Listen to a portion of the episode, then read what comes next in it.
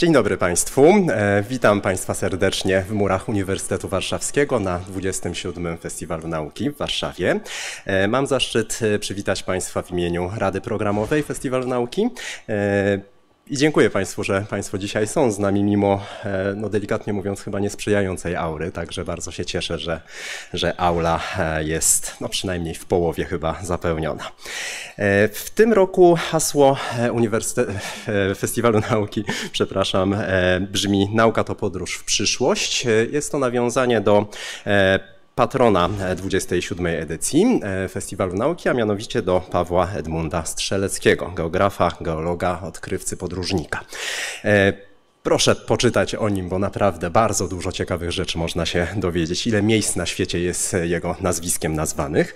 E, także to też samo w sobie może być bardzo ciekawą podróżą, ale to hasło E, ma e, całemu festiwalowi przyświecać e, no w tym sensie, że, że my właśnie chodząc na różne spotkania, na debaty, na wykłady właśnie odkrywamy nowe obszary wcześniej nam nieznane i podróżujemy w ten sposób w przyszłość. Ja sam pamiętam jako student w pierwszych edycjach Festiwalu Nauki, jak właśnie odkrywałem świat, także bardzo się cieszę, że teraz mogę Państwa właśnie w ten sposób przywitać na kolejnych edycjach Festiwalu Nauki. W tym roku mamy 357 spotkań, e, więc to jest naprawdę dużo, a szczególnie imponującą liczbą jest to, że ponad 100 jednostek naukowych i nie tylko naukowych, bo to nie tylko uczelnie, instytuty panowskie, ale także muzea e, czy stowarzyszenia naukowe e, są organizatorami, czy, czy są, no stoją powiedzmy za tą warstwą merytoryczną poszczególnych spotkań. Nowością w tym roku, do czego też bardzo Państwa serdecznie zachęcam, są tak zwane Dni Nauki. Akurat na Uniwersytecie Uniwersytecie Warszawskim będzie to miało miejsce jutro. E, to jest taka nowa formuła, e, nad którą e, pracowaliśmy. Chodzi tutaj o to, żeby w jednym miejscu jak największą liczbę właśnie spotkań zorganizować. Także jak Państwo mają szczególnie blisko na Uniwersytet Warszawski, no to bardzo gorąco zachęcam.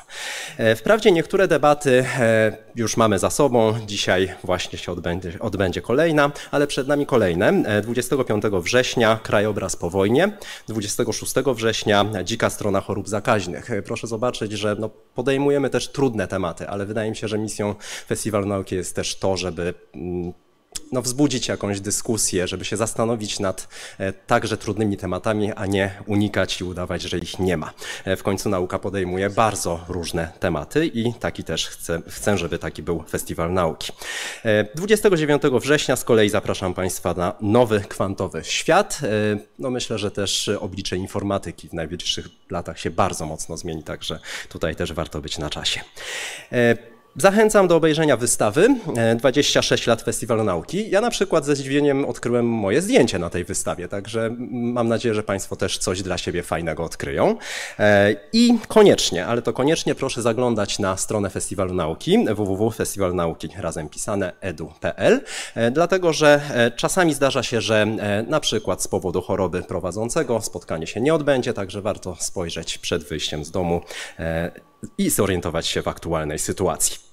I wzorem e, lat ubiegłych gorąco Państwa zachęcam do wzięcia udziału w plebiscycie na najlepsze spotkanie. To Państwa głosy się właśnie liczą, e, a e, no jest to dla prowadzących spotkania na pewno bardzo duże wyróżnienie, jeżeli zostaną zauważeni właśnie przez wymagających słuchaczy takich jak Państwo. I to jest w zasadzie wszystko, co chciałem na sam początek powiedzieć w imieniu właśnie Rady Programowej Festiwalu Nauki. A teraz chciałbym poprosić Państwa profesorów Małgorzatę Kossut i Wojciecha Dragana o poprowadzenie debaty. Dziękuję bardzo. Witam Państwa. Y, słowo wstępu, bardzo krótkie. Proszę Państwa, na naszych oczach kwestie, które będziemy poruszali, tożsamości płciowej i prewencji seksualnej stały się politycznym tematem, co niesie z sobą yy, zmianę akceptacji społecznej i przemoc wobec osób LGBT co jest przerażające, ale nie tym będziemy się dziś zajmować. Dzisiaj patrzymy tylko na nauki przyrodnicze. Y, biologia, genetyka, psychologia tych zjawisk nas y, interesuje. Będą rozmawiali z Państwem pani dr Marcelina Jeziorko, lekarz neurolog ze szpitala Rydygiera w Krakowie. Pani doktor Monika Folkierska-Żuchowska, psycholożka, która zajmuje się seksualnością i obrazowaniem mózgu, która będzie teraz y, na Uniwersytecie w Toronto. Pan profesor Jacek Kubiak, który pewnie znany jest Państwu z felietonów w prasie, y, biolog, który się zajmuje biologią rozwoju i biologią molekularną i pan profesor Wojciech Dragan, współprowadzący, psycholog i biolog, genetyka zachowania i co ważne jest członkiem Rady Upowszechniania Nauki Polskiej Akademii Nauk. Ja się nazywam Małgorzata Kosut, jestem neurobiologiem, ja się nie znam na tych tematach, ja tutaj tylko prowadzę. I na początku będzie tak, że pan profesor Dragan przedstawi kilka definicji pojęć, którymi będziemy się posługiwać. To często jest tak, że te same wyrazy nie znaczą tego samego w różnych, w różnych naukach, w różnych kontekstach. Stąd porządkujemy sprawę. Potem ja zadam kilka pytań prelegentom, a potem będzie czas na to, żeby Państwo ich odpytali i dopytali o wszystkie tematy, które Państwa interesują. Musimy skończyć za 15.07. Dziękuję Państwu. Gdyby było źle słychać, proszę dawać znać. E, dzień dobry Państwu. Zanim przejdziemy do e, pytań e, pani profesor, to tak jak było zapowiedziane, słowo wstępu. Zanim przejdę do tych definicji, tak, żebyśmy wiedzieli właściwie w, w jakim obszarze się poruszamy i czego, czego dotyczy nasze spotkanie, no to taka, takie dwie kwestie wyjaśniające dotyczące tego, jak w ogóle będzie wyglądać ta debata.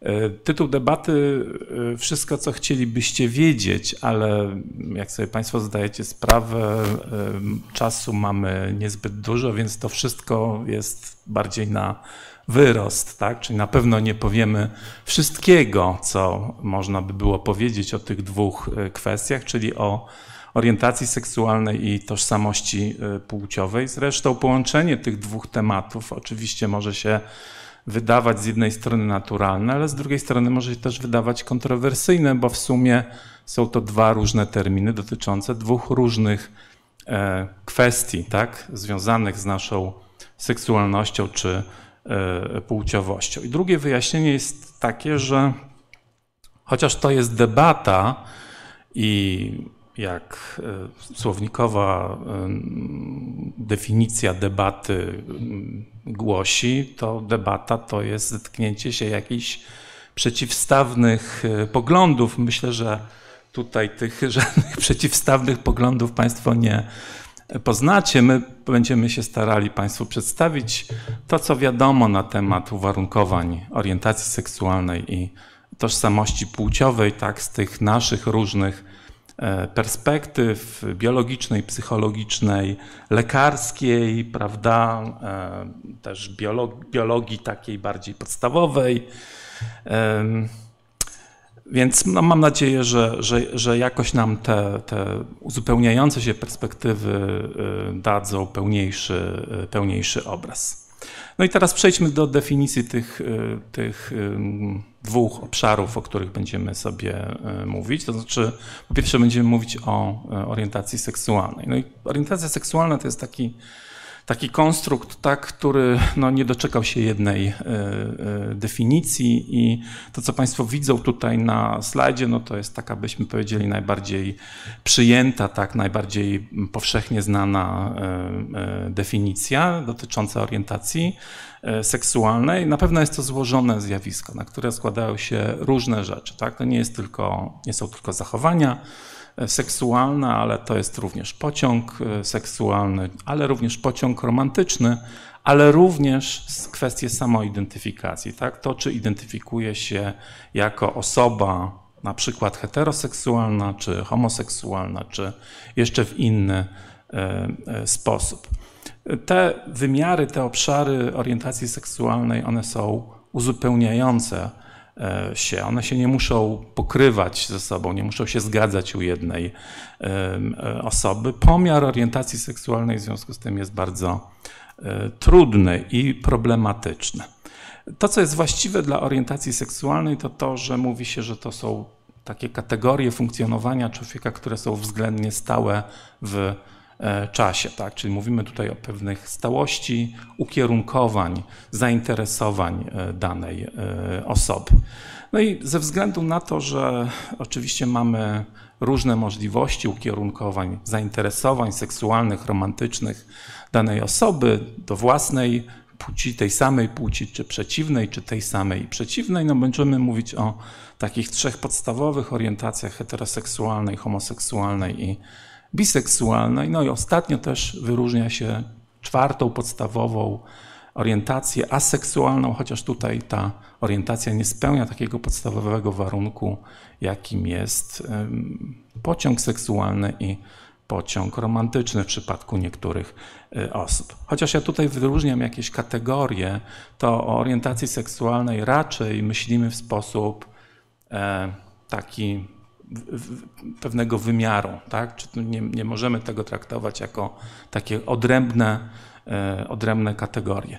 Ja tutaj wymieniłem, proszę zwrócić uwagę, takie cztery podstawowe kategorie, cztery podstawowe grupy osób identyfikujących się w określony sposób, natomiast jest cała mm, rzesza różnych innych określeń, które są przez osoby należące do mniejszości seksualnych używane. Tak? No, o tym nie będziemy teraz mówić, ale to jakby trzeba o tym, myślę, wspomnieć, że tutaj te kwestie samoidentyfikacyjne są istotne. No i druga kwestia, tak, odrębna od orientacji seksualnej, czyli tożsamość E, płciowa. Tożsamość płciowa definiowana jest w następujący sposób. Jest to odczuwane, inherentne, czyli wewnętrzne poczucie własnej e, płci w takim rozumieniu społeczno-kulturowym. Ja tutaj nie będę mówić o płci biologicznej, bo myślę, że tej płci biologicznej, jak ją rozumieć, co to jest ta płeć biologiczna, będziemy sobie w trakcie naszego spotkania mówić. Ja tutaj odnoszę się do pewnego y, do takiego zjawiska, które określamy mianem tożsamości płciowej. No i jeszcze trzecie pojęcie, myślę, że warto w kontekście tożsamości płciowej, orientacji seksualnej o tym wspomnieć, tak? to jest pojęcie ekspresji y, płciowej. Ekspresja to jest zewnętrzny wyraz tożsamości E, e, płciowej osoby, który może być wyrażany w bardzo różny sposób. Przez zachowania, sposób bycia, zainteresowania, wygląd takie, takiego rodzaju, które są przypisane do danej kategorii płciowej, występującej w określonej kulturze. Czyli jak Państwo widzicie, to jest wszystko zanurzone też w e, takim, takich kwestiach kulturowych, społecznych oczekiwań dotyczących tego, jak wygląda, jak zachowuje się przedstawiciel, przedstawicielka danej e, e, e, płci. No i to tyle takiego mojego wstępu, prostych definicji, żebyśmy wiedzieli, w jakim obszarze się poruszamy. Dziękuję bardzo, Wojtku. I w takim razie słychać mnie? Rzucam takie pytanie. Jak powstaje zróżnicowanie płciowe i y, czy widać to na poziomie komórki? Panie profesor. Rozumiem, że to na mnie kolej, żeby opowiedzieć o takich rzeczach podstawowych, dzięki którym w ogóle to wszystko, o czym Wojtek mówił, e, zachodzi. Ja jestem e, z wykształcenia biologiem rozwoju, inaczej mówiąc embriologiem, więc zajmuję się rozwojem e, zarodkowym i pracuję na modelach zwierzęcych, na myszy i na żabie Xenopus levis, ale oczywiście to wszystko, co obserwujemy u tych gatunków, zachodzi również u ludzi do, w dużym stopniu. Także chciałbym Państwu powiedzieć w dwóch słowach, jak to wszystko wygląda na początku rozwoju i każdy z nas przeszedł przez to, tylko oczywiście o tym nie wie, nie pamięta, bo przecież byliśmy wtedy płodami. I dlatego, że to są rzeczy podstawowe do tego, żeby zrozumieć, w jaki sposób mogą zachodzić różne procesy później już, kiedy jesteśmy osobami, dojrzewamy, jesteśmy osobami dorosłymi i e, dlaczego w ogóle może dochodzić do tego, że y, tożsamość płciowa jest taka płynna i y, właściwie mm, w wielu przypadkach może być po prostu przejściem z jednego ekstremum, czyli od kobiety do mężczyzny i całe, do całych pośrednich form. I do tego jeszcze dodatkowe, krzyżujące się ze sobą zjawiska mogą następować. Przygotowałem kilka mm, obrazków, które, może, które mi pomogą tutaj to pokazać, ale nie wiem w jaki sposób wybrać ten. Y, y, o, jak mi Wojtku pomożesz. Tam jest na tym pulpicie taki PowerPoint. To po prostu. Nie chciałem robić wykładu, żeby nie zabierać czasu. To jeszcze tu dwa słowa może powiem o sobie. E, e, ponieważ e, ważne jest dla mnie to, że mm, tutaj występuję na Festiwalu Nauki, a jestem również popularyzatorem nauki i publikuję w Pulsarze obecnie, który jest działem nauki przekształcony z działu nauki polityki mm, i na łamach Gazety Wyborczej. Tutaj jest przykład jakiegoś takiego mojego ostatniego e, krótkiego tekstu na temat e, naprawy DNA na przykład. No, ponieważ interesują mnie molekularne aspekty tych wszystkich rzeczy, które badam. A skąd, e, nie wiem jak to się zmienia, czy tym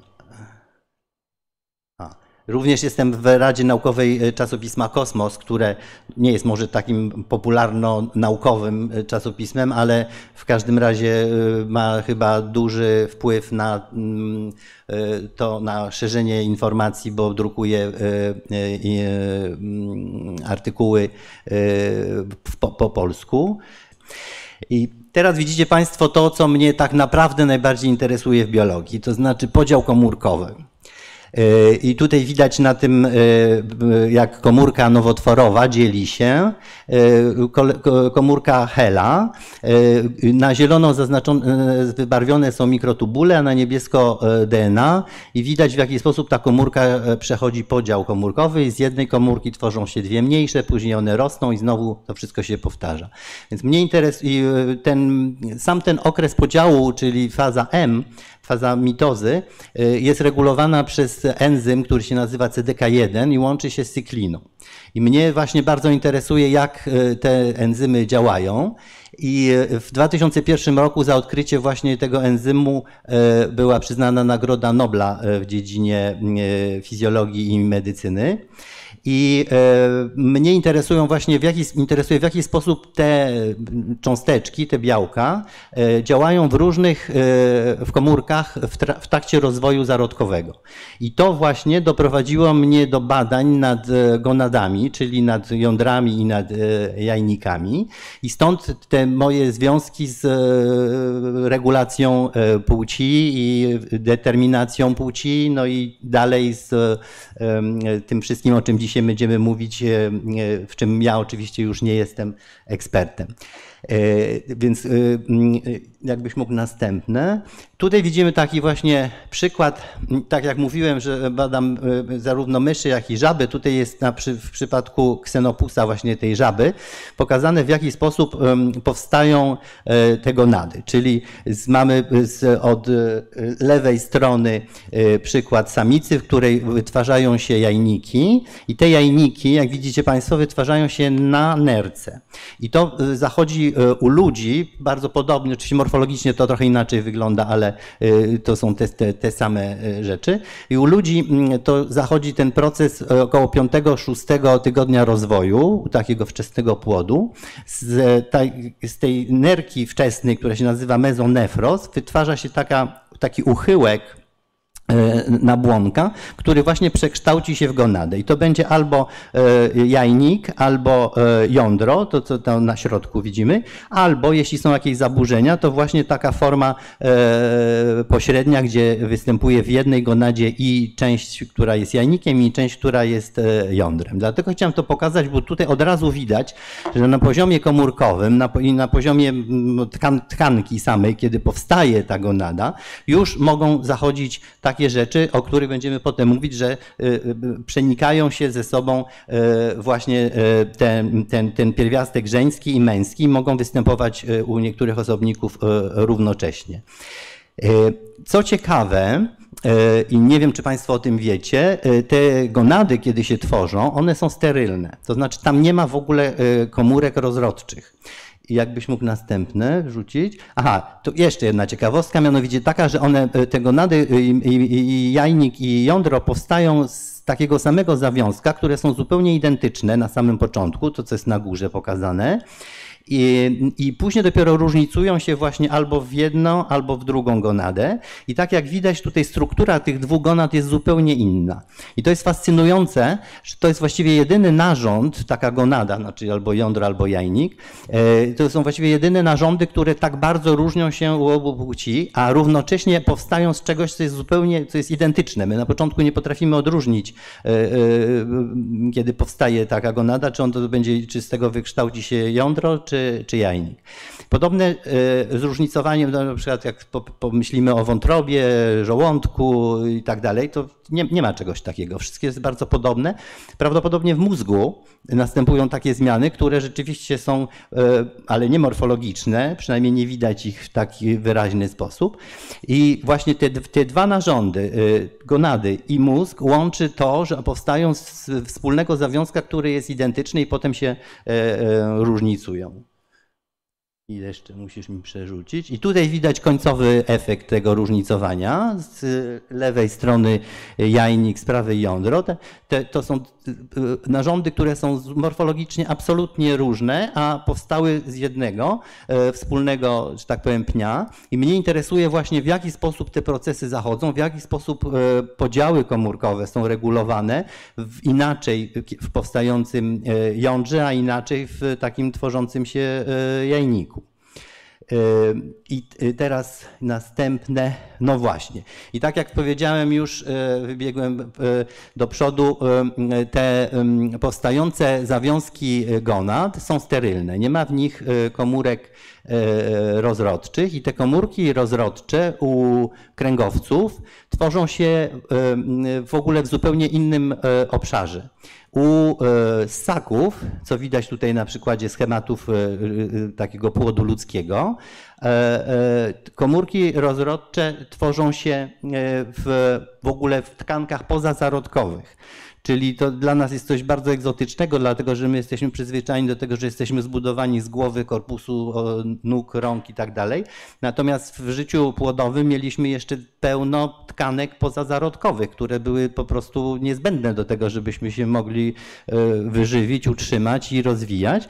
No i to właśnie jest pokazane tutaj, tam w tylnej części tego, mm, e, tego płodu. Tworzą się te, powstają te e, komórki takie mm, komórki rozrodcze jeszcze nie, nie, nie, nie, nie, nie zróżnicowane i one muszą pokonać bardzo dużą odległość, bo tutaj one są zaznaczone takimi czerwonymi kropeczkami, ale to jest oczywiście zupełnie inna proporcja. To są ma bardzo małe y, komórki, które muszą pokonać bardzo dużą odległość, żeby dostać się do tych y, zawiązków gonad i je zasiedlić.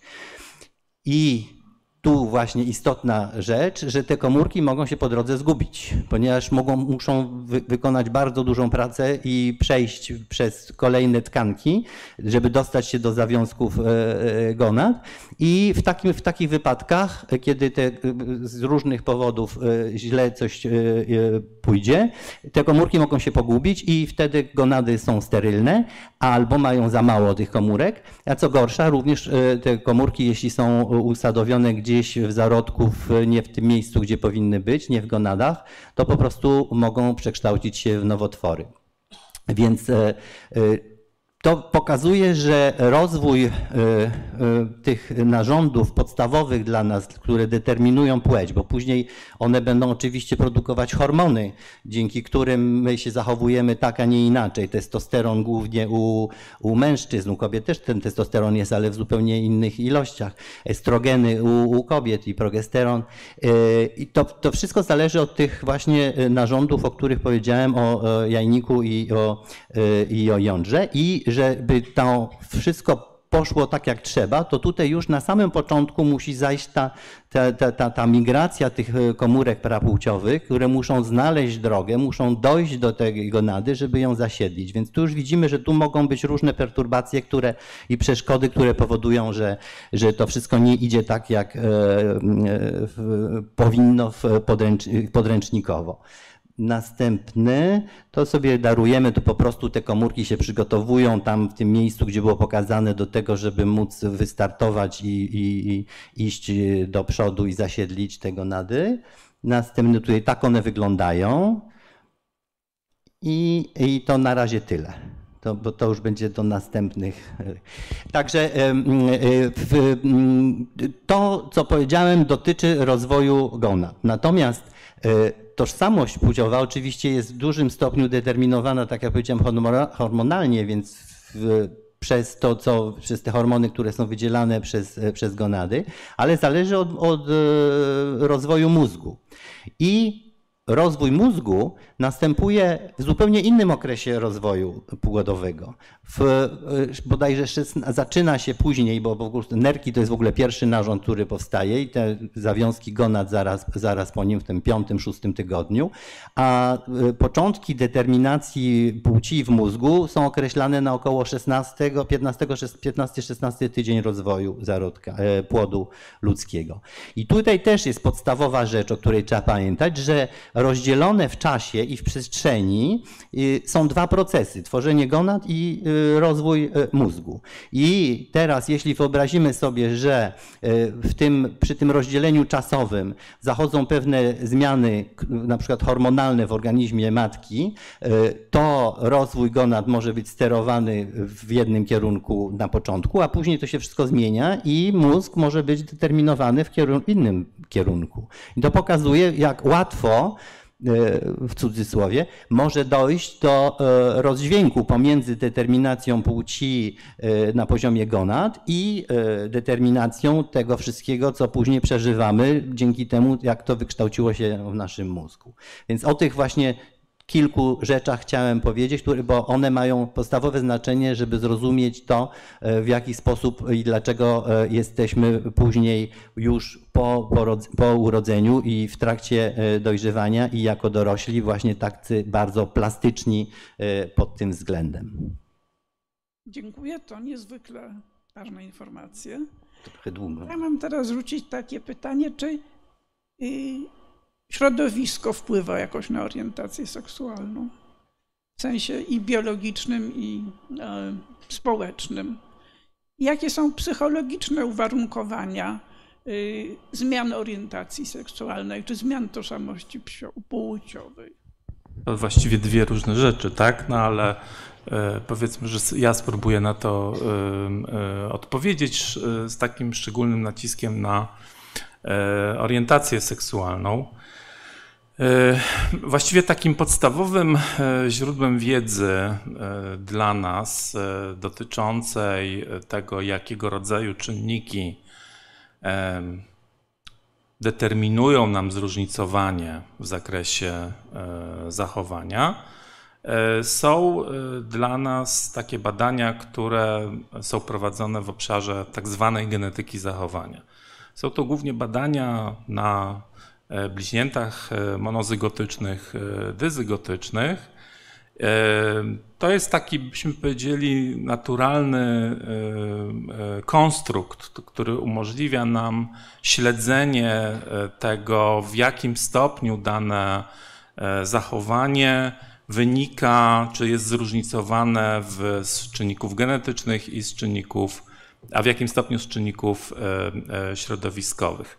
Te wszystkie, e, wszystkie informacje, o których będę Państwu mówić, to są głównie informacje pochodzące właśnie z, e, z badań na e, bliźniętach. Dla przypomnienia, bliźnięta monozygotyczne, czyli jednojajowe, to są takie, które mają 100% wspólnego materiału genetycznego, więc wszelkie różnice między nimi wynikają z przyczyn środowiskowych. Natomiast bliźnięta dyzygotyczne, czyli dwujajowe, to takie, które mają średnio 50% wspólnego materiału genetycznego, więc tutaj te różnice mogą wynikać zarówno z przyczyn genetycznych, jak i e, środowiskowych. Ta metodologia genetyki zachowania umożliwia nam odpowiedzenie na pytanie, w jakim stopniu dane zachowanie, czyli na przykład orientacja seksualna, że zróżnicowanie danego zachowania właśnie wynika z tej jednej bądź z drugiej grupy czynników. No jeżeli chodzi o orientację seksualną, to tutaj, jak się okazuje, mamy takie dosyć różne dane dotyczące obydwu tych kategorii płci. Tak? To znaczy, w inny sposób ta orientacja seksualna jest uwarunkowana u mężczyzn, a w inny sposób jest uwarunkowana u kobiet. Jeżeli chodzi o, o mężczyzn, to przeciętnie E, taki, to, to, zróżnicowanie w zakresie orientacji seksualnej jest wyjaśniane e, w 40% przez czynniki genetyczne, natomiast pozostałe 60% to są czynniki środowiskowe. Z kolei u kobiet ten poziom jakby wpływu genetycznego na zróżnicowanie w zakresie orientacji seksualnej jest niższy. On wynosi około 20-30%, natomiast cała reszta jest warunkowana właśnie tymi czynnikami środowiskowymi. Więc tak bardzo ogólnie odpowiadając na, na to pytanie, czy środowisko w jakimś stopniu wyjaśnia nam zróżnicowanie w zakresie orientacji seksualnej, to mogę powiedzieć, że tak, ale to są takie bardzo ogólne bardzo ogólne dane, ponieważ te konstrukty, w których tego typu badaniach się posługujemy, są bardzo ogólnymi. One dotyczą takich, nie dotyczą żadnych konkretnych czynników, tylko to są takie konstrukty, które dotyczą całości środowiska. Więc yy, yy, yy, jeszcze dodatkowym, bym powiedział tutaj takim komplikacją jest to, że w tym podejściu wyróżnia się dwa rodzaje środowiska. Jeden rodzaj środowiska to są tak, takie środowisko, które sprawia, że e, członkowie danej rodziny e, się upodobniają do siebie. Tak? Czyli to są takie wszelkie czynniki środowiskowe, które działają na e, daną rodzinę, osoby mieszkające razem w taki sposób, że je upodobniają do siebie. To są takie czynniki jak nie wiem, status społeczno-ekonomiczny, E, religia, e, jakieś tradycje w, danej, w danym społeczeństwie. I drugi rodzaj środowiska to jest to środowisko tak zwane specyficzne, czyli indywidualny zasób doświadczeń środowiskowych. W przypadku e, orientacji seksualnej u mężczyzn to 60%, o których Państwu powiedziałem, to jest właśnie te indywidualne doświadczenia środowiskowe. W przypadku kobiet ten, ten, te 70-80% to mniej więcej po połowie jest to środowisko wspólne i środowisko specyficzne, więc to jest jakby taka druga, e, druga różnica, jeżeli chodzi o kobiety i mężczyzn. Tylko co to właściwie nam mówi? No specjalnie nic, bo my nadal nie wiemy, e, jakie konkretnie czynniki to miałyby sprawiać, tak, czy wpływać na zróżnicowanie w zakresie e, orientacji seksualnej, czynniki e, środowiskowe. Nie są nam e, znane, mówię mi, bo Monika też się tym tematem zajmowała, nie są nam znane i wielu innym specjalistom żadne systematyczne badania, które by pokazywały wpływ jakiegokolwiek czynnika środowiskowego z badanych, systematyczne w sensie takie, które byłyby replikowalne, tak, z badania na na, e, e, na e, badanie. Więc te wszystkie takie, byśmy powiedzieli, teorie w stylu byłeś wychowywany przez samotną matkę, tak, albo zostałeś uwiedziony w dzieciństwie przez, przez osobę, nie wiem, homoseksualną, to są takie, byśmy powiedzieli, teorie, które nie mają żadnego potwierdzenia w e, badaniach e, naukowych. To środowisko specyficzne, tak jak Państwu powiedziałem, czy w ogóle ten konstrukt środowiska jest bardzo szeroki, tak? I tam to może być w bardzo różny sposób rozumiane. I to może być też rozumiane jako tak zwane środowisko prenatalne, tak? Czyli to, co się dzieje w okresie E, w okresie, e, w okresie płodowym. A to, że hormony e, w okresie płodowym wpływają na, na kształtujący się nasz mózg, tak, i naszą seksualność, i naszą płciowość nie ulega wątpliwości. Hormony działające w, w okresie ciąży to nie są czynniki genetyczne. To będziemy to traktować jako właśnie taki czynnik, e, czynnik e, środowiskowy. Tak? Znaczy ja tutaj mówię Państwu o tym, w jaki sposób e, się jakby współcześnie interpretuje tak, te dane dotyczące wpływu środowiskowego. Ale oczywiście to jest nadal otwarta kwestia, tak? to znaczy te badania dotyczące uwarunkowań orientacji seksualnej, środowiskowego wpływu na orientację seksualną, na zróżnicowanie orientacji seksualnej cały czas są y, prowadzone. Natomiast nie mogę Państwu powiedzieć, że mamy jakieś takie konkluzywne dane wskazujące konkretnie, co to są za te czynniki środowiskowe.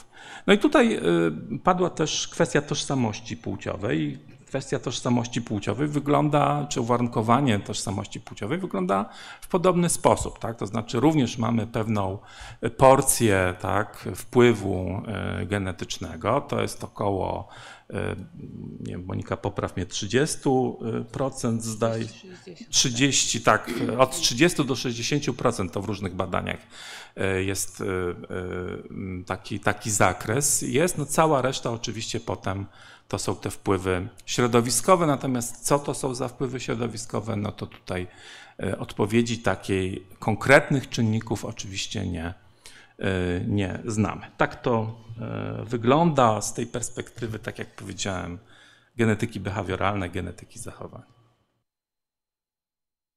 Dziękuję bardzo. A teraz chciałam zapytać o taką sytuację, kiedy zorientujemy się, że nasza tożsamość płciowa jest taka, że nam nie pasuje, że chcielibyśmy zmienić.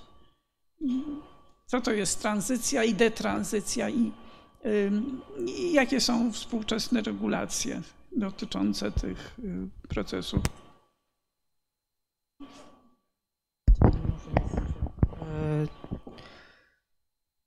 W sytuacji niezgodności e, tożsamości płciowej z e, płcią taką, mówimy, e, nadaną przy urodzeniu, bo trochę chcę wyjść z nazywania tego płcią biologiczną z tego względu, że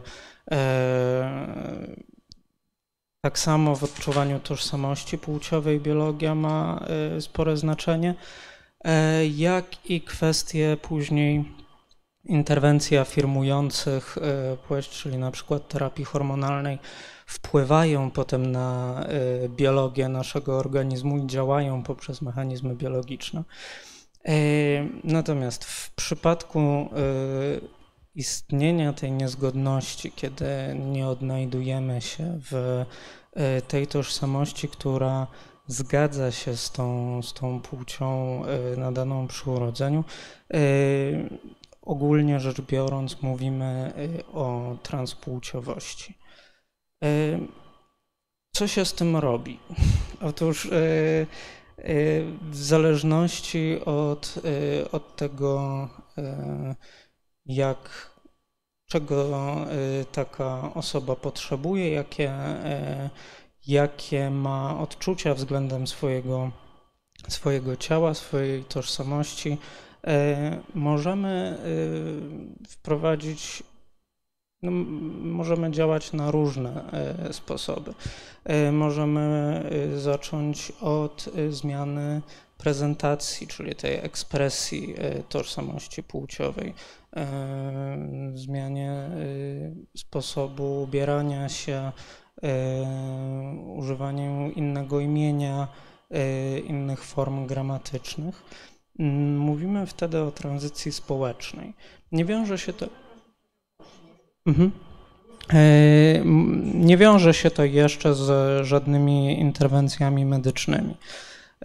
Natomiast jeśli ktoś urodził się jako mężczyzna, ale czuje się kobietą i chciałby e, podjąć jakieś kroki, żeby, e, żeby upodobnić swoje ciało do, do takiego ideału, z którym będzie się czuć lepiej, no to możemy podjąć takie, takie kroki jak rozpoczęcie terapii hormonalnej, możemy zastosować różne interwencje chirurgiczne, które łącznie nazywamy no, tranzycją medyczną. Jak kwalifikuje się osoby do, do takich interwencji? Po pierwsze, mamy pewne wytyczne i standardy postępowania, co już jest sporym osiągnięciem. Bo mm, jeszcze nie tak dawno temu, lat temu 20-30, y, była to mocno taka wolna Amerykanka y, i tak naprawdę osoba transpłciowa przychodziła do pana doktora, który oceniał, czy w jego wyobrażeniu ta osoba wpisuje się w jego obraz osoby transpłciowej, czy można ją dopuścić E, do, do tych różnych e, interwencji medycznych. e, i często ci lekarze wymagali wpisywania się w bardzo stereotypową ekspresję płciową, kierowali na badania na przykład obrazowe mózgowia, tomografii komputerowej, rezonansu mózgowia, badania elektroencefalograficzne, poszukując w nich w sumie nie wiadomo czego, e, ponieważ e, nie ma żadnych danych, nie ma żadnych publikacji, nie ma żadnych e, opisanych literaturowo przypadków, w których takie rzeczy jak, jak rezonans mózgowia wniósłby coś, pomógł zlokalizować na przykład guza mózgu, który powoduje, że komuś się wydaje, że jest trans. To się w zasadzie nie zdarza. Podobnie EEG nie znam e, żadnych doniesień literaturowych, żeby e, ktoś z powodu padaczki uważał, że jest trans. Dlatego się od tego odchodzi. I obecne standardy postępowania e, w Polsce mamy wytyczne Polskiego Towarzystwa Seksuologicznego obejmujące osoby dorosłe, które e, wymagają oceny dwóch specjalistów e, zdrowia psychicznego, którzy mają jakieś doświadczenie e, w pracy z osobami transpłciowymi. Mają przede wszystkim potwierdzić, że występowanie dysforii płciowej, czyli silnego dyskomfortu znacząco wpływającego na, na jakość życia związanego z swoją płcią, przypisaną przy urodzeniu, e, więc oni mają potwierdzić występowanie e, dysforii lub niezgodności płciowej. Ma to być długotrwałe i uporczywe. Mają również wykluczyć wszelkie sytuacje, kiedy osoba, która chce podjąć się interwencji związanych z tranzycją, miałaby nie być w stanie w pełni świadomie ocenić tego, na co się decyduje, czyli nie jest w stanie na przykład ostrej psychozy, e, nie jest w stanie manii, e, e, nie jest w jakimś stanie zaburzonej świadomości.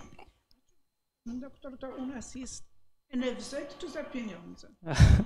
E, teoria wskazuje, że da się to zrobić na NFZ, e, natomiast e, daje to dużo mniejszy wybór specjalistów, dużo dłuższe czasy oczekiwania i w zasadzie wszystkie osoby, jakie znam, które, które podejmują się takiej, takiego opiniowania i, i takiego procesu,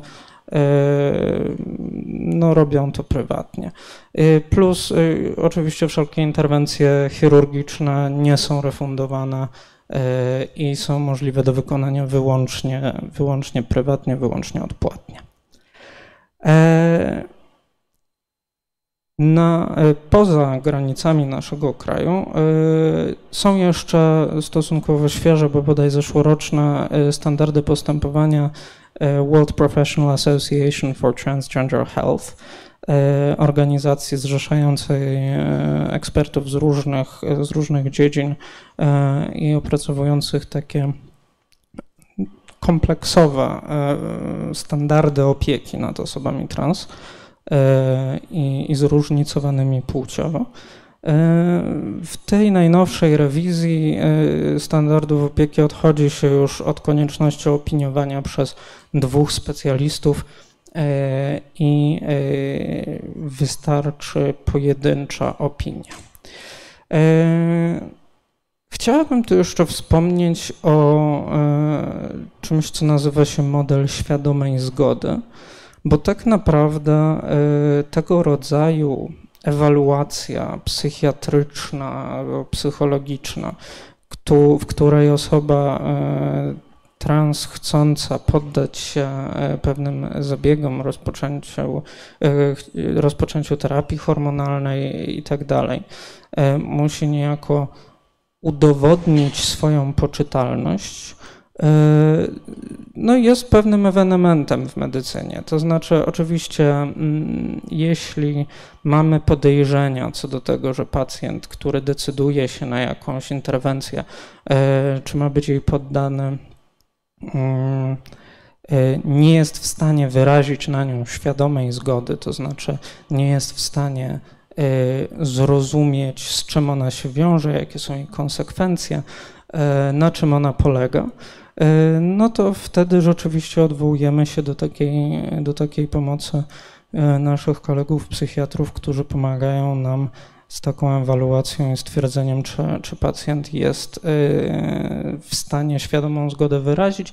Natomiast nie jest to postępowanie rutynowe przed różnymi procedurami medycznymi E, tak zwanymi elektywnymi, czyli takimi, które pacjent, na które pacjent decyduje się z własnej woli, czy by to była wymiana e, tam alloplastyka stawu kolanowego, czy też e, procedury medycyny plastycznej, estetycznej. E, więc e, istnieje e, taka, taka, taka propozycja, model świadomej zgody, w którym pacjent transpłciowy ma zostać przede wszystkim jasno, zrozumiale informowany na temat tego, na czym interwencje polegają, jakie są ich konsekwencje i z czym to wszystko się wiąże i decyzja pozostawiona jest jemu e, bez e, konieczności e, przechodzenia przez często długotrwały proces opiniowania. Natomiast u nas jeszcze jesteśmy na etapie, kiedy nawet trzymanie się tych wytycznych, które już mamy, sprawia pewne problemy i istnieją trudności w dostaniu się do specjalistów, którzy ich przestrzegają część nadal y, wysyła na różne y, zbędne y, i przedłużające cały proces badania diagnostyczne. Nie wiem, czy nadal ktoś u nas prowadzi coś takiego jak test prawdziwego życia, gdzie lekarz przed wyrażeniem zgody na jakąkolwiek interwencję wymaga od osoby transpłciowej, aby bez y, hormonów, bez zmiany dokumentów, bez niczego przez rok lub dwa funkcjonowała w każdym aspekcie życia w swojej wybranej płci, y, co nastręcza często problemów, jak można się domyślić. Dla mnie na przykład byłoby no, praktycznie niewykonalne, ponieważ wszędzie podbijam się pieczątką z moim urzędowym imieniem i nazwiskiem. W związku z tym, w związku z tym no, przejście takiego, takiego procesu i, i całkowita zmiana wszystkiego w pracy przed uzyskaniem zmiany dokumentów mogłaby być dla mnie w ogóle niewykonalna. W każdym razie ten proces jest mocno ułatwiony w stosunku do tego, e, jak wyglądało to lat temu 10, 20 czy 30. E, I e, wydaje mi się, i mam taką nadzieję, że zmierza w takim kierunku traktowania nas bardziej po partnersku i z taką podmiotowością, która, która wydaje nam się, wydaje mi się, nam się należy. Dziękuję Pani bardzo z tym apelem. Czyli, przepraszam, ja mam prośbę do organizatorów. Czy możecie Państwo moderować wpisy na, czacie transmisji, albo wyłączyć ten czat, albo moderować te wpisy. Dobrze? Dziękuję bardzo. Myślę, że pytania zostawmy na koniec, dobrze?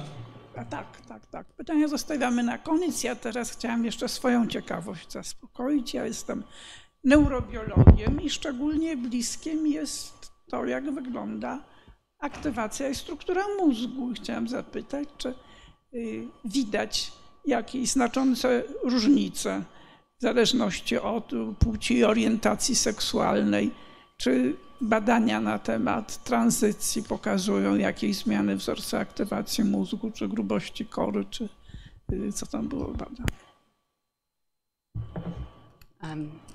Zakładam, że to jest pytanie do mnie. E, więc jeśli chodzi o różnice płciowe w mózgu, e, to e, nie są to duże różnice, to trzeba zaznaczyć na początku, e, zwłaszcza u ludzi. E, jesteśmy e, dosyć do siebie podobni. I raczej nie zaobserwujemy takich różnic, jeżeli weźmiemy sobie jeden mózg, spojrzymy na niego, weźmiemy go do ręki postmortem, bądź też zobrazujemy z wykorzystaniem rezonansu magnetycznego, to raczej nie będziemy w stanie stwierdzić, czy to jest mózg kobiety, czy mężczyzny, czy geja, czy lesbijki, czy osoby transpłciowej. E, natomiast na poziomie populacji i na poziomie e, porównań międzygrupowych e, już takie różnice są obserwowalne. I to są między innymi odmienne schematy różnic w na przykład objętości czy grubości kory w poszczególnych strukturach mózgu. E, takie najczęściej e, powtarzające się e, w badaniach różnice płciowe to jest na przykład różnica w wielkości hipokampa, który jest większy u kobiet, czy też w wielkości ciała migdałowatego, które jest większe u mężczyzn. Natomiast są to różnice niewielkie na poziomie około 1%. Również często obserwowane są różnice w E, poziomie asymetrii mózgu, e, gdzie ta asymetria e, jest większa u mężczyzn niż u kobiet. Jeśli chodzi o orientację seksualną, to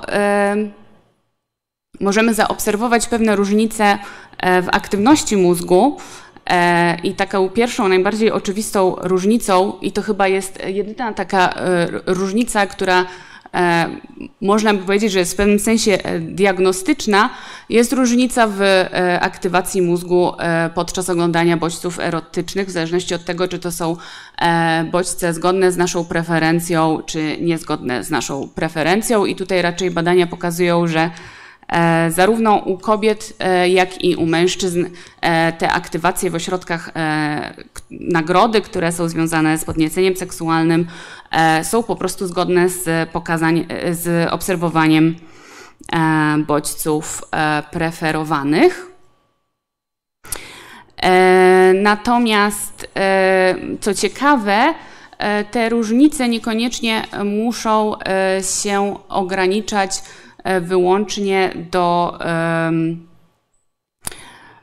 tematyki związanej bezpośrednio e, z orientacją seksualną.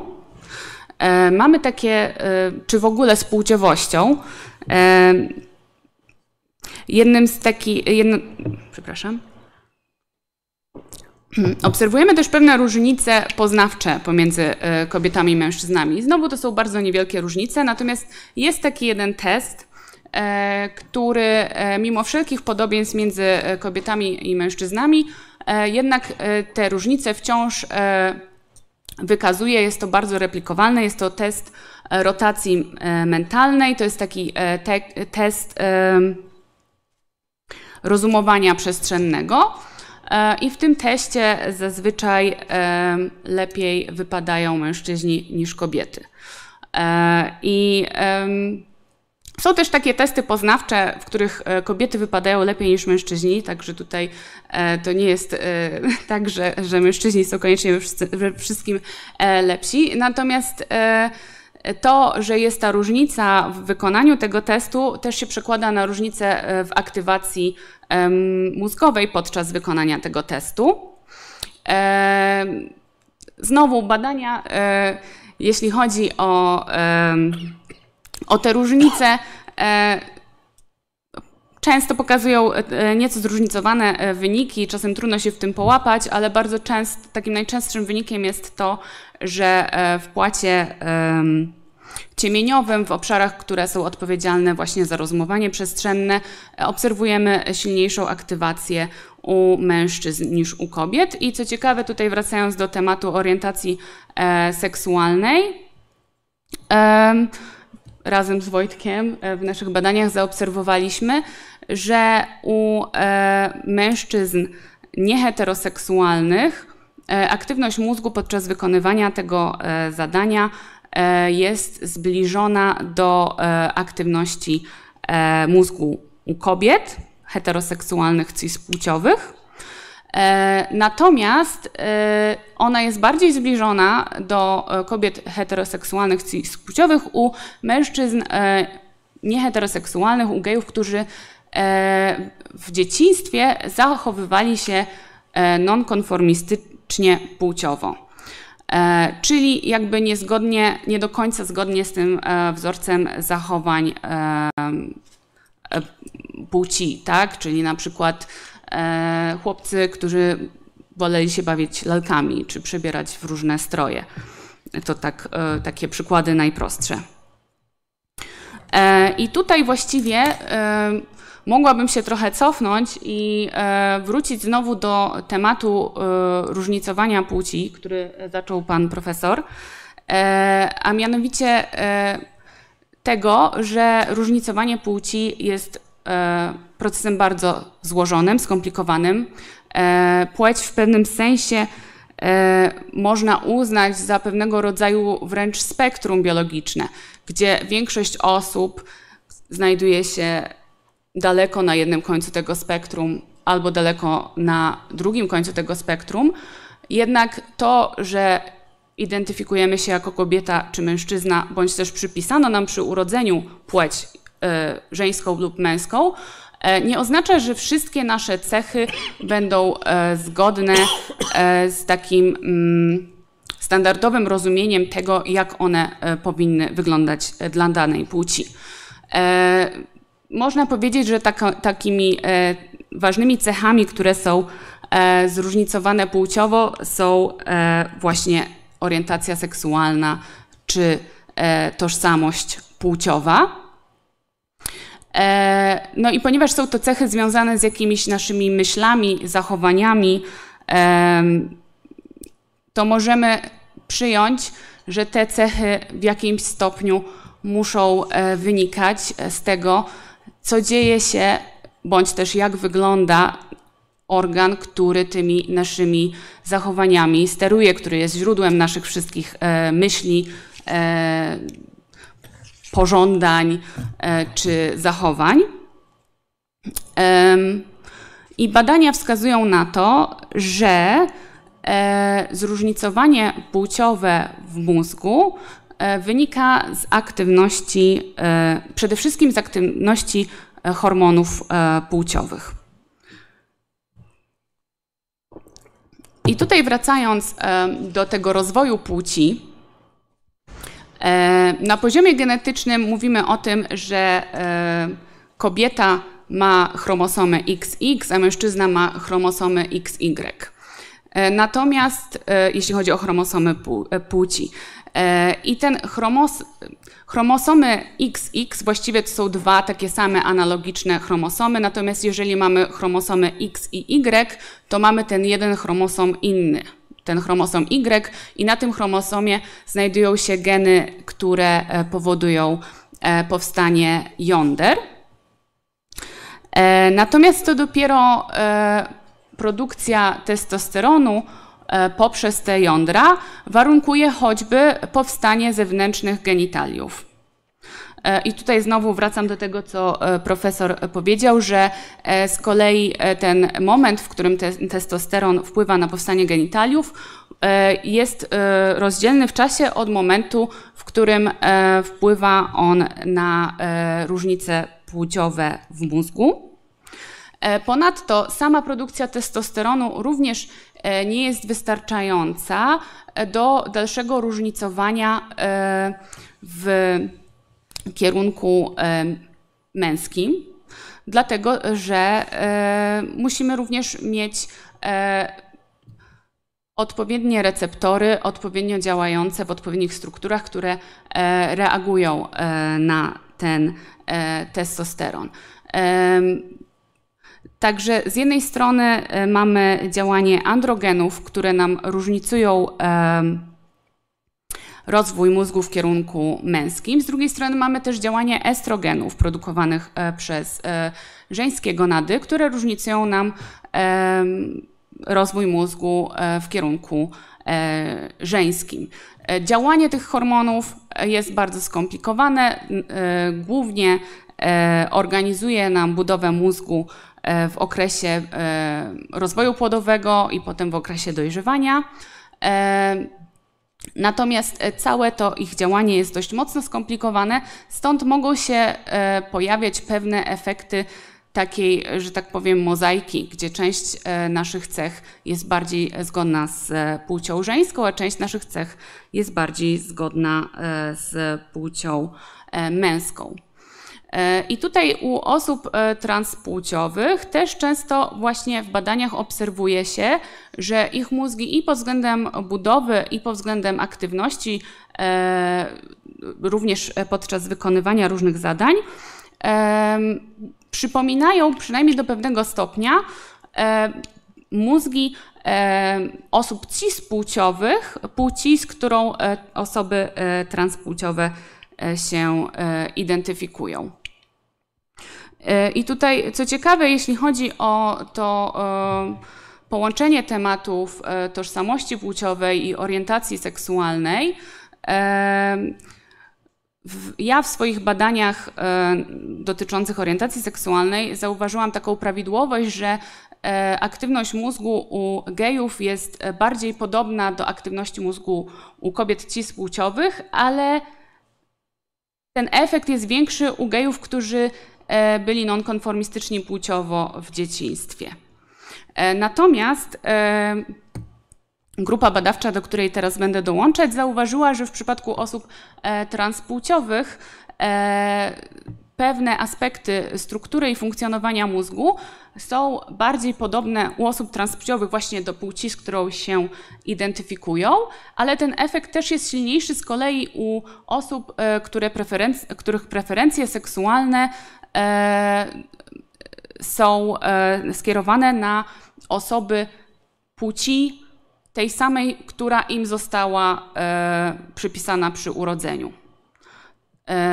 Więc można tutaj powiedzieć, że być może są to jakieś sumujące się efekty dwóch cech, które gdzieś tam są zróżnicowane płciowo i w przypadku zarówno osób transpłciowych, jak i osób nieheteroseksualnych e, to zróżnicowanie e, płciowe w obrębie tych cech e, jest mniejsze.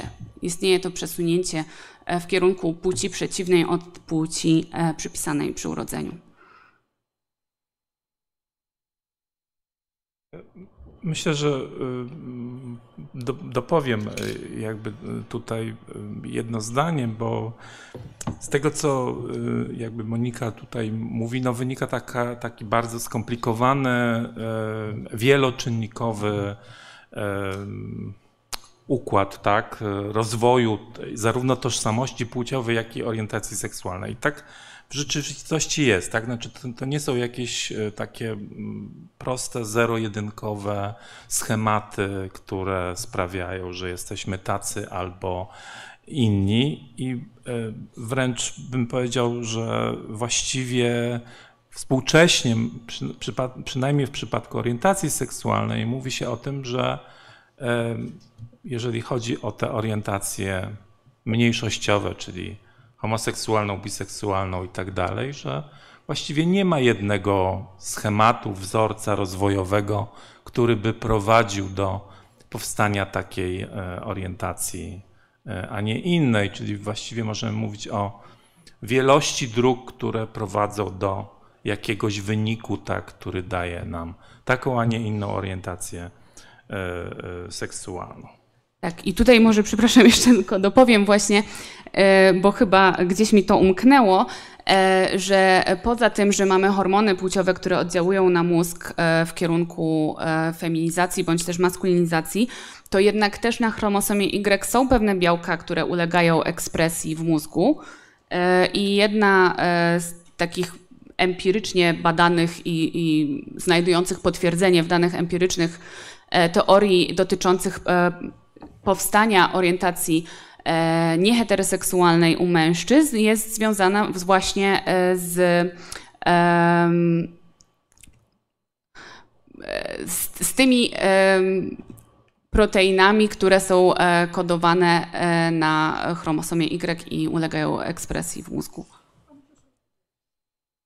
Y, tak, ja chciałbym do tego y, y, ciekawego wywodu dodać kilka biologicznych informacji. Jeśli możesz, Wojtku, wrzucić następno.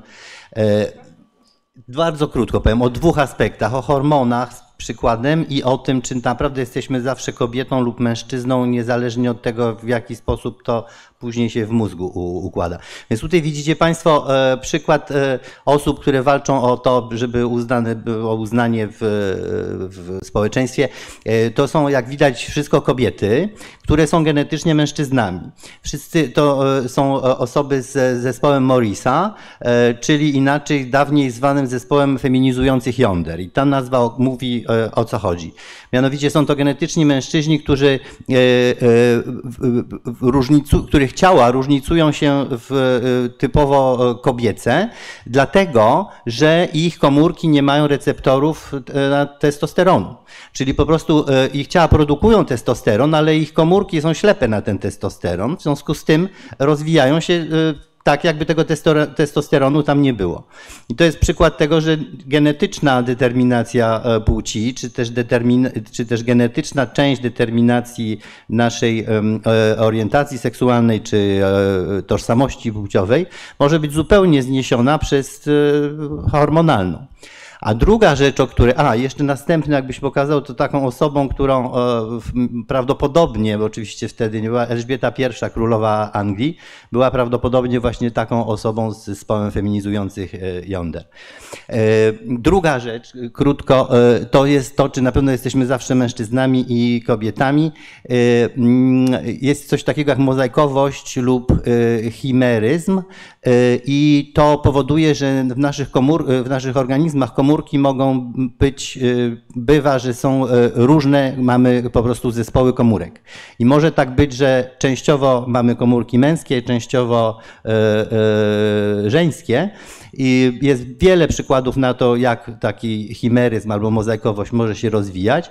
I oczywiście zwykle nie wiemy w ogóle o tym, że jesteśmy takimi mozaikami czy, czy, czy chimerami, bo są dwa różne sposoby na to, żeby ta różnorodność się pojawia. Mozaikowość wtedy, kiedy po prostu następuje mutacja, mutacje następują jakieś w naszych własnych komórkach, natomiast chimeryzm to jest wtedy, kiedy jesteśmy zlepkiem e, komórek e, dwóch różnych osobników, co może się zdarzyć w trakcie rozwoju rozwoju zarodkowego, albo nawet później przy okazji ciąży.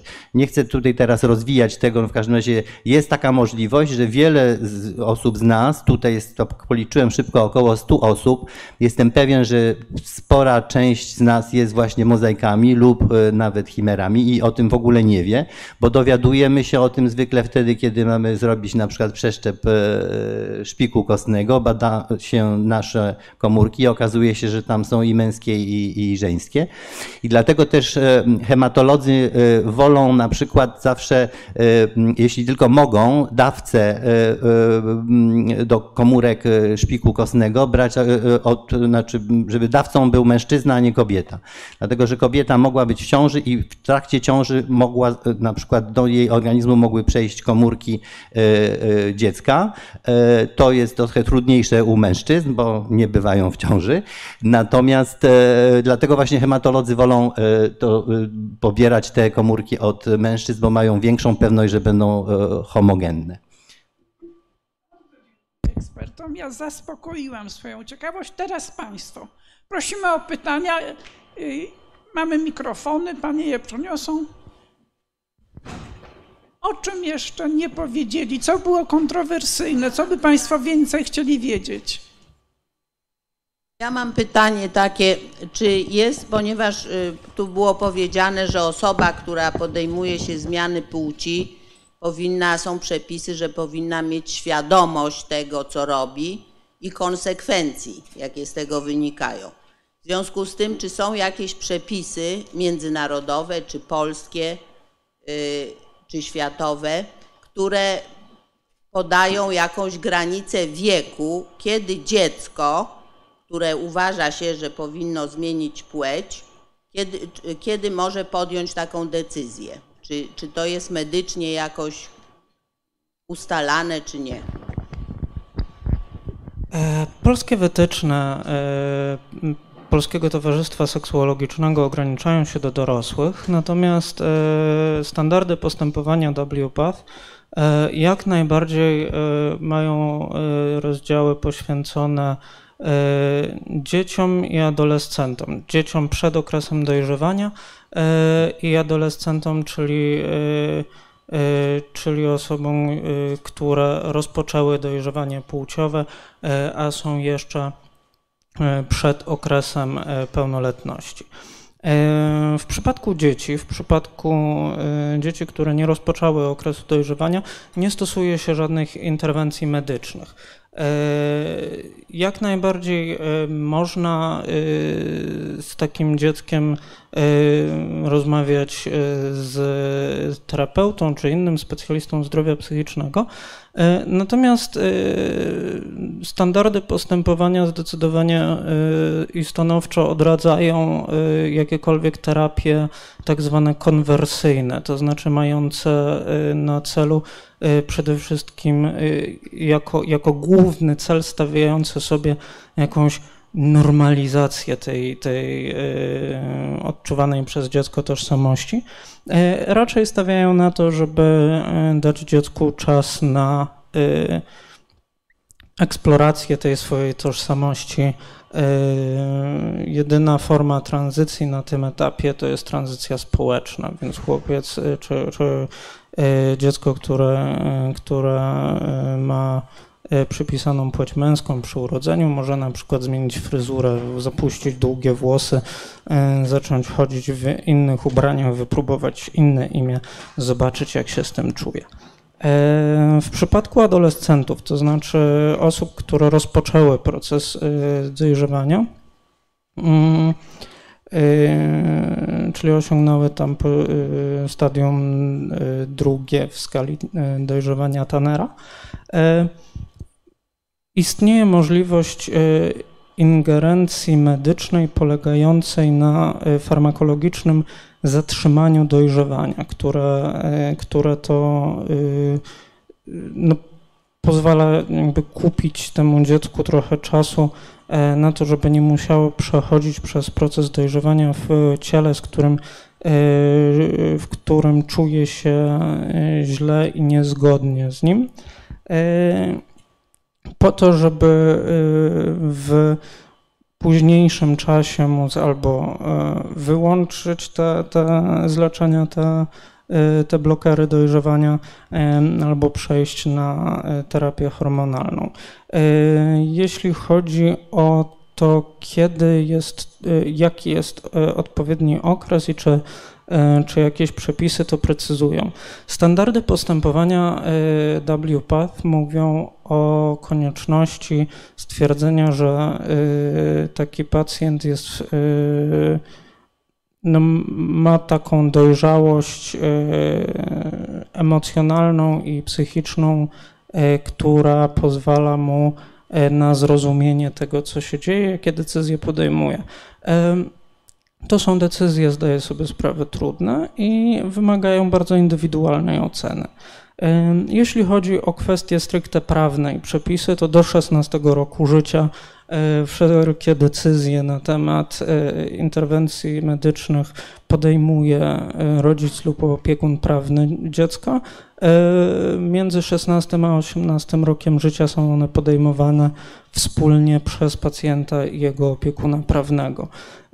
W związku z tym, no, Istotne jest też, żeby rodzic lub opiekun prawny e, był tą osobą, która, e, której te informacje są przekazywane w sposób jasny, zrozumiały, z pełną świadomością konsekwencji.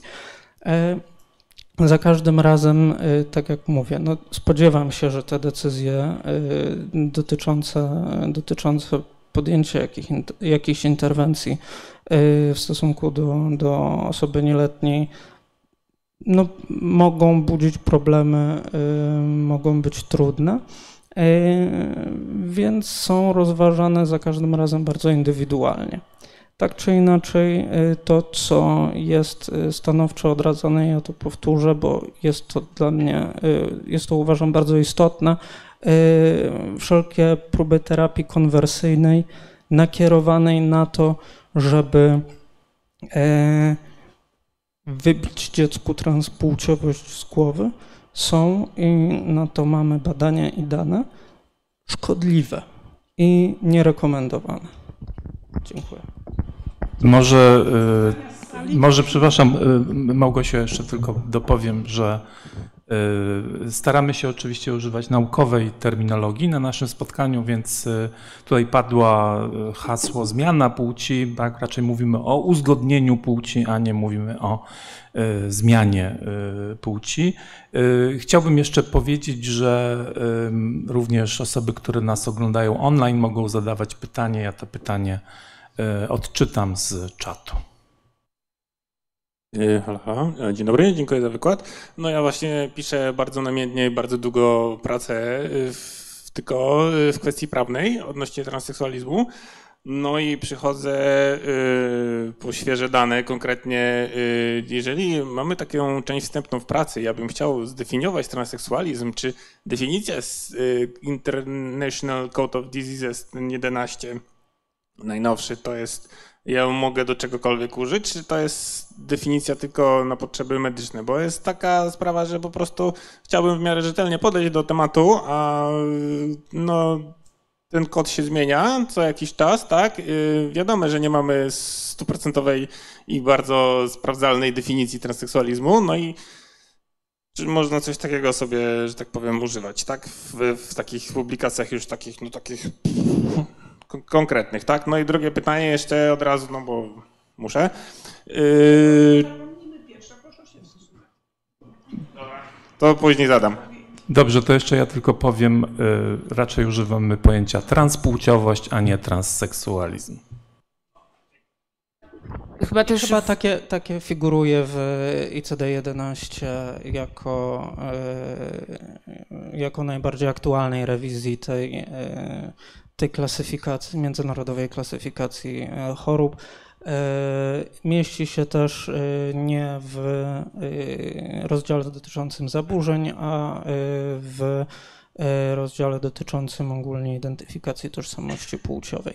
Myślę, że na potrzeby takie ogólne, czy też prawne, czy, czy jakieś niekoniecznie stricte medycznych rozważań, te mm, definicje zawarte w ICD-11 i e, amerykańskiej e, DSM-4 skoncentrowanej na zdrowiu psychicznym mogą być jak najbardziej używane, stanowią jakieś tam punkty odniesienia, do, do, na które można się powoływać. I oczywiście prowadzone są dyskusje e, na temat tego, e, jak to e, powinno w tych, w tych klasyfikacjach być opisane i uwzględnione. Natomiast no, to są dyskusje, które się toczą, stąd w kolejnych rewizjach spodziewam się, że będziemy widzieć kolejne zmiany. To jest pole, na którym nasza wiedza i nasze podejście takie ogólnospołeczne bardzo dynamicznie się zmienia, dlatego też te definicje i, i kryteria też będą się dynamicznie zmieniać. To jest cały czas y, temat, gdzie, gdzie nie doszliśmy do żadnego y, definitywnego konsensusu, że to jest y, już takie zamknięte, skończone i tak już będzie na zawsze. Nie, nasza, nasza wiedza się rozwija, w związku z tym zmian należy oczekiwać. Natomiast w tym momencie wydaje mi się, że jak najbardziej można się na, na te kryteria y, i na te klasyfikacje powoływać. Myślę, że to jest tak, że w ogóle z nauką jest tak, że nigdy prawda, nie ma e, końca, tak? I e, kwestie tożsamości płciowej, orientacji seksualnej nie są tutaj wyjątkiem. Ja może tylko powiem, że tych badań dotyczących orientacji seksualnej, tożsamości płciowej jest cały czas mało, tak? To znaczy to, o czym my Państwu mówimy, to są naprawdę niewiele tych badań y, jest i po to, żeby głębiej zrozumieć, bardziej zrozumieć kwestie na przykład kształtowania się różnych y, tożsamości płciowych czy orientacji seksualnej, no to potrzebujemy niestety więcej badań dotyczących tej tematyki. Czy mogę dodać jeszcze jedno słowo?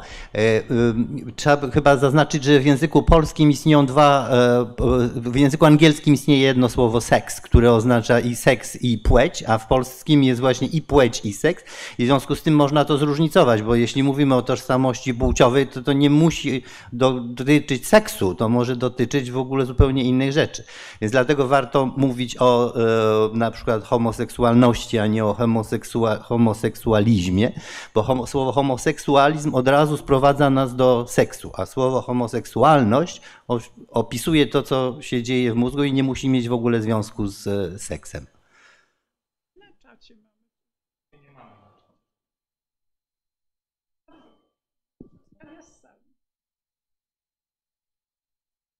No, dziękuję bardzo za wyjaśnienie, bo teraz będę musiał y, temat pracy zmienić.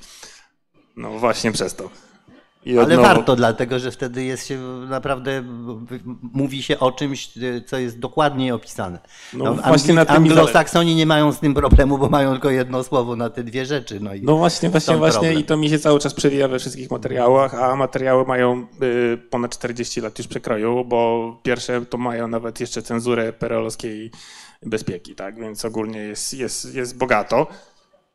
I ogólnie y, jeszcze chciałem się dopytać, e, tylko się zastanawiam, bo mi oczywiście wypadło z głowy, e, czy zmiana operacyjna jest e, ultra konieczna, bo byłem jeszcze na innym spotkaniu i nawet w transfuzji, jak byłem, na spotkaniu już wiadome z, z osobami transpłciowymi, powiem dobrze tym razem, to jak to się mówi, było wyraźne stwierdzenie, że nie wszyscy podlegają i nie wszyscy chcą y, zmienić płeć ze względu na katastrofalne warunki, jak się później żyje, bo zwyczajnie strasznie dużo kosztuje y, później y, reszta rzeczy po operacji i podtrzymywanie stanu pooperacyjnego.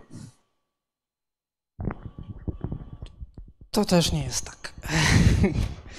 E, nie, jeśli chodzi o e, operacyjne, chirurgiczne uzgodnienie płci, tak zwaną operację dołu, czyli waginoplastykę lub falloplastykę, w zależności od tego, czy mówimy o trans kobietach czy trans mężczyznach, e, to tak, nie każdy się na to decyduje z przyczyn bardzo różnych. Od obawy przed interwencjami chirurgicznymi generalnie przez y, uwarunkowania ekonomiczne, ponieważ to wszystko y, kosztuje taką y, w zależności od tego, gdzie chcemy tę operację wykonać, od średniej wielkości taczki po niedużą ciężarówkę pieniędzy. No i nie każdy też odczuwa taką potrzebę. Y, dla wielu osób trans y, zmiana y, zewnętrznej prezentacji i zmiana tego, jak wygląda ich ciało, pod, ta zmiana, która zachodzi pod wpływem hormonów, jest całkiem wystarczająca i satysfakcjonująca. W kwestii kosztów, no to to nie jest tak, że efekty są katastrofalne, bo inaczej mało kto by się na to decydował w ogóle. Nie jest też tak, że e, jakieś utrzymanie tego e, wymaga e, ciągłych poprawek, interwencji chirurgicznych i nie wiadomo czego. Nie, no prawidłowo wykonana na przykład waginoplastyka po tym jak się zagoi, to się zagoi jest też są różne metody operacyjne. Ja nie będę w to wchodzić, bo e, nie jestem, e, nie jestem też chirurżką, nie, nie znam się na tym aż tak szczegółowo. Znam mniej więcej te, te kilka technik operacyjnych, natomiast nie, nie będę wchodzić w szczegóły, żeby, żeby nie powiedzieć czegoś głupiego, ale jest tak, że jak to się y, wszystko zagoi, a potem y, jakiś tam okres rekonwalescencji jest, y, natomiast to potem jest sobie. No, nie, nie. Owszem, są takie jakieś straszliwe historie rodem z horroru o tym, że to w zasadzie co się tam chirurgicznie wytworzy to jest e, cały czas niezagojona rana, która, e, która będzie się chciała zasklepić, jeśli nie będzie się o to dbało, ale nic takiego. O ile chirurg spektakularnie nie zawalił swojej roboty, to to, to są mity. Tam z tyłu mam, proszę pani, może mamy szansę.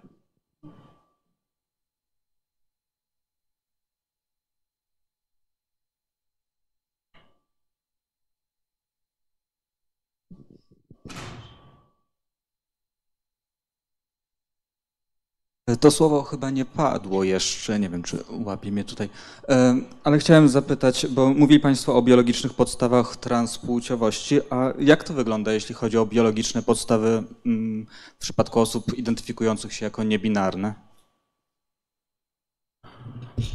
No właściwie to... Ja powiem tak, że to jest właściwie trudna sprawa z dwóch powodów. Tak? To znaczy, po pierwsze, nie ma takich badań.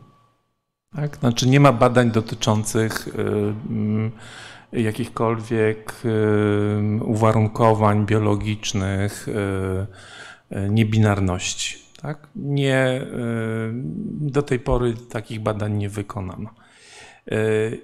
I pytanie dlaczego? Tak? No po pierwsze dlatego, że jest to temat niszowy, po drugie dlatego, że oczywiście, że jest to temat niszowy, w sensie liczebności osób. No, nie, nie, nie, szedłbym w, nie szedłbym w tym kierunku. E, po drugie, e, po drugie, mm, to nie jest tak, że wszystkie osoby, które mm, mm, mają tego typu tożsamość, niebinarną, będą chciały uczestniczyć w tego typu badaniach. I raczej bym powiedział, że e, stosunek e, wielu osób, które e, mają niebinarną bądź transpłciową tożsamość płciową, dotyczącą badań nad biologią tego zjawiska, jest negatywne i y, z, z różnych względów. Tak? I czy ja tutaj pozostawiam Państwu pole do wyobraźni, dlaczego, dlaczego tego typu badań się nie prowadzi po prostu. Zresztą ten temat jest dosyć, dosyć świeży, więc y, y, wydaje mi się, że po, po, prostu musimy chyba poczekać jeszcze trochę na tego typu E, analizy. Nie wiem, czy ten zespół Monika, ten zespół kanadyjski to robił coś takiego. Musisz mikrofon wyłączyć. Tak, przepraszam.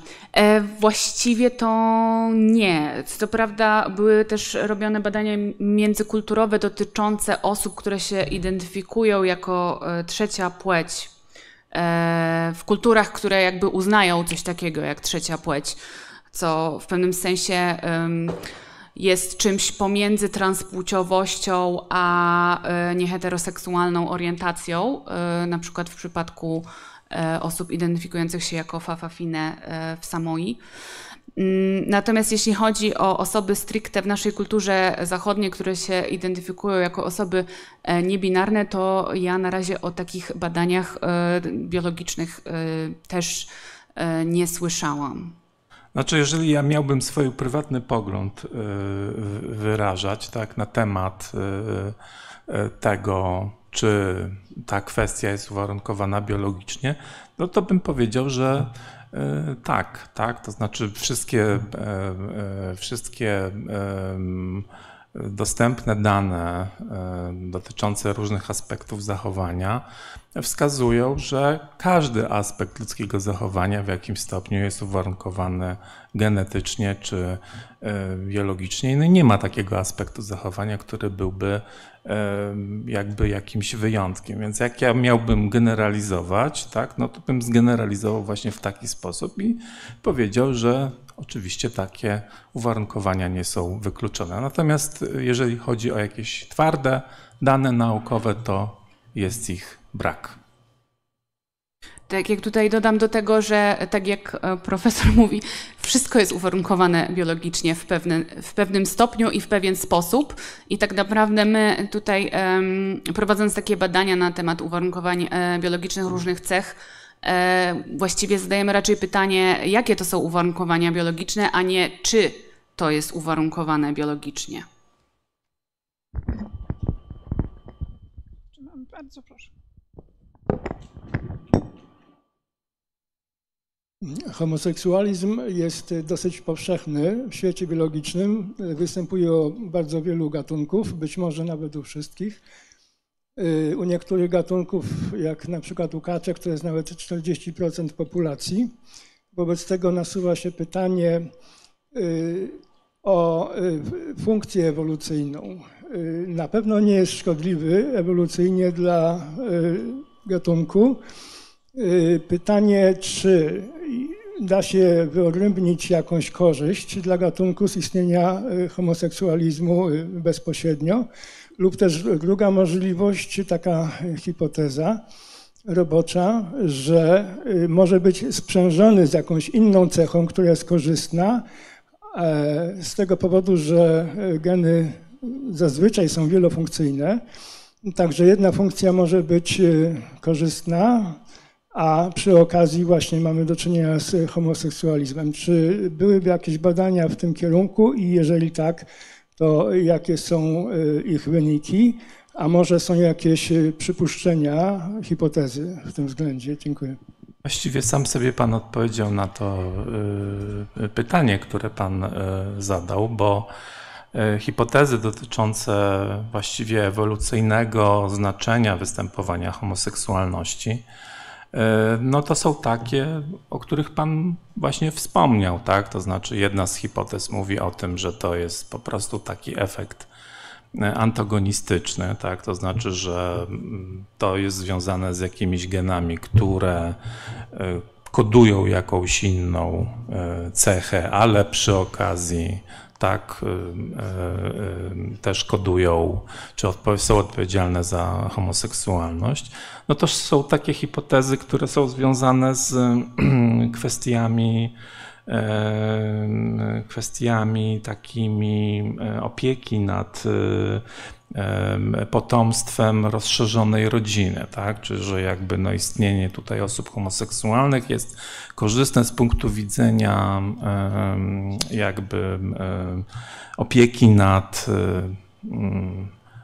dziećmi e, rodzeństwa osoby e, homoseksualnej. No i są takie, myśmy powiedzieli, wstępne badania, które no, sugerują, że, że no jak to z badaniami psychologicznymi jest, że są dowody za jedną hipotezą, są dowody za, za drugim rodzajem hipotez. Także Także to nie jest jakaś kwestia rozstrzygnięta, jeżeli chodzi o, o, o, to, o, te, o te jakby ewolucyjne korzyści. Ja tutaj może dodam, że właśnie tą teorią e, e, jedną z tych teorii, która mówi, że homoseksualność u mężczyzn może być jakimś efektem ubocznym doboru e, innej cechy korzystnej. Na przykład jest taka hipoteza, że E, to jest cecha, która się e, kumuluje w rodzinach, e, w których kobiety mają więcej potomstwa, czyli jakby jakiś tam element genetyczny, który powoduje, że kobieta ma więcej potomstwa. Jeżeli wystąpi u mężczyzny, to zwiększa prawdopodobieństwo, że to będzie mężczyzna homoseksualny. Natomiast jeśli chodzi o homoseksualność u kobiet, to tutaj też jest taka mm, ciekawa e, hipoteza, właściwie w pewnym sensie e, związana jeszcze z płynnością seksualną, która e, może Państwo słyszeli o tym, że jest częstsza u kobiet niż u mężczyzn, gdzie to kobiety, które zazwyczaj są to tak naprawdę gdzieś tam na jakimś poziomie że tak powiem, bardzo esencjalnym kobiety biseksualne, które w wcześniejszych, na wcześniejszych etapach życia wiążą się z mężczyznami, na późniejszych etapach życia zaczynają się wiązać e, z kobietami. E, i jest takie ciekawe, taka właśnie ciekawa teoria e, ewolucyjna, że te kobiety, które już na wcześniejszym etapie życia udało im się uzyskać potomstwo, mogą nie mieć partnera, z którym to potomstwo wychowują, który jakby zapewnia większy sukces z kolei tego potomstwa e, i mogą woleć związać się z drugą kobietą, która może być dobrym partnerem do tego właśnie, żeby temu e, potomstwu ten sukces zapewnić. Proszę Państwa, ja tu może jeszcze chciałam jedną, jedną rzecz powiedzieć, no, mianowicie aczkolwiek, y, jak mówiła Pani doktor, na poziomie struktury mózgu, nie widać dużych zmian pomiędzy kobietą a mężczyzną. No na poziomie mm, fizjologii tego mózgu. One są dużo bardziej widoczne. Widoczne są także u, u innych zwierząt. Tak? Możemy po sposobie stawiania łap odróżnić szczura od szczurzycy. Jeśli koledzy moi robili takie badanie, że badali plastyczność mózgu u białej myszy ta plastyczność polegała na tym, że golili jej wąsy, tak że zostały jeden długie wybrysy na pyszczku. I wtedy kawałek kory mózgowej, który odpowiadał na pobudzenie tego jednego wąsa, robił się większy. Zbadali procesy biochemiczne, które warunkują taką zmianę. I ku ich absolutnemu przerażeniu wychodziło im to bardzo dziwnie, dopóki nie oddzielili samców od samic, które używali w swoim badaniu. Te drogi przebiegały inaczej. Różne są poziomy neuroprzekaźników u kobiet i u mężczyzn. To wiadomo z badań y, pozytronowej tomografii emisyjnej. I wreszcie y, różne są poziomy receptorów hormonów steroidowych w mózgu. Yy, wiemy, że testosteron sprzyja agresji. Ale to mózg podejmuje decyzję bić czy nie bić.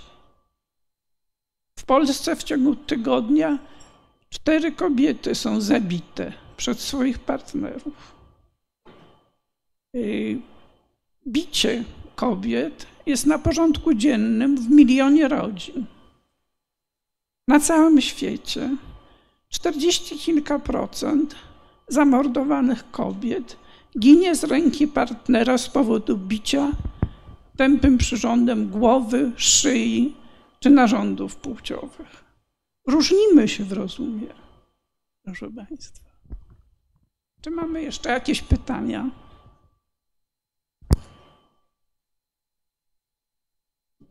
To ja jeszcze w temacie tych różnic międzypłciowych i testu rotacji mentalnych na przykład. Jestem zupełnie beznadziejna w ten test i chciałabym wiedzieć, co jest temu winne w kontekście też tych śladów łap i wszystkich różnic. Czy jesteśmy w stanie zdeterminować, Czy te różnice są środowiskowe, czy jednak e, genetyczne między płciami?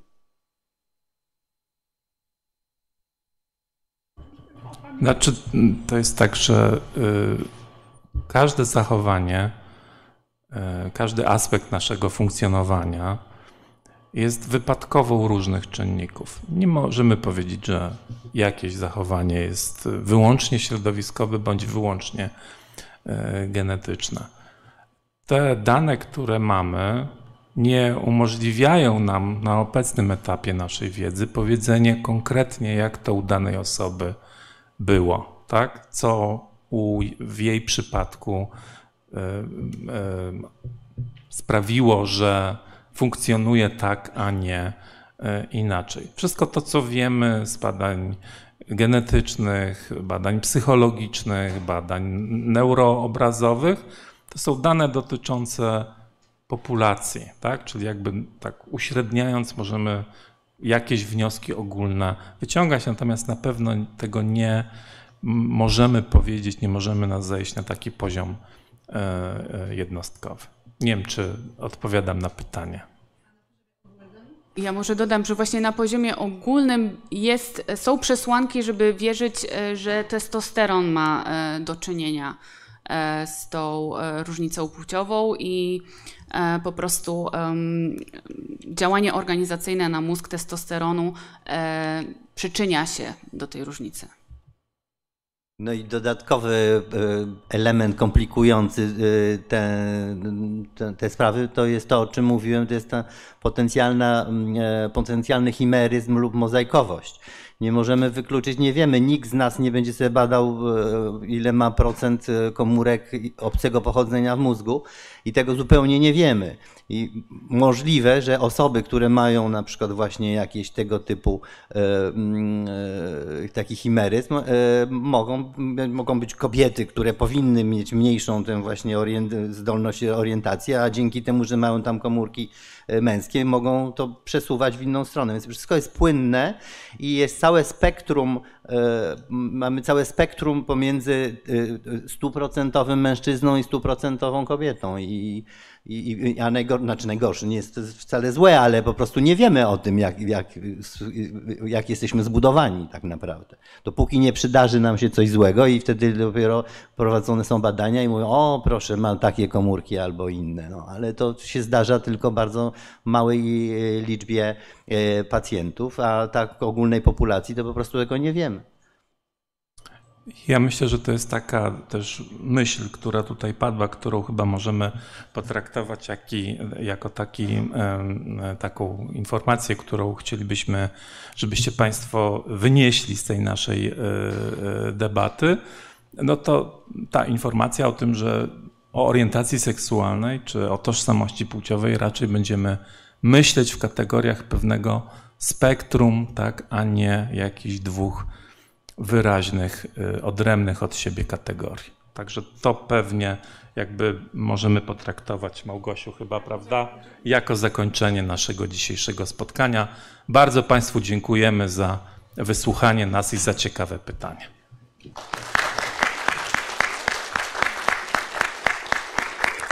A ja chciałem serdecznie podziękować e, prelegentom, e, panelistom i prowadzącym, ale przede wszystkim Państwu, e, że Państwo dzisiaj byli z nami.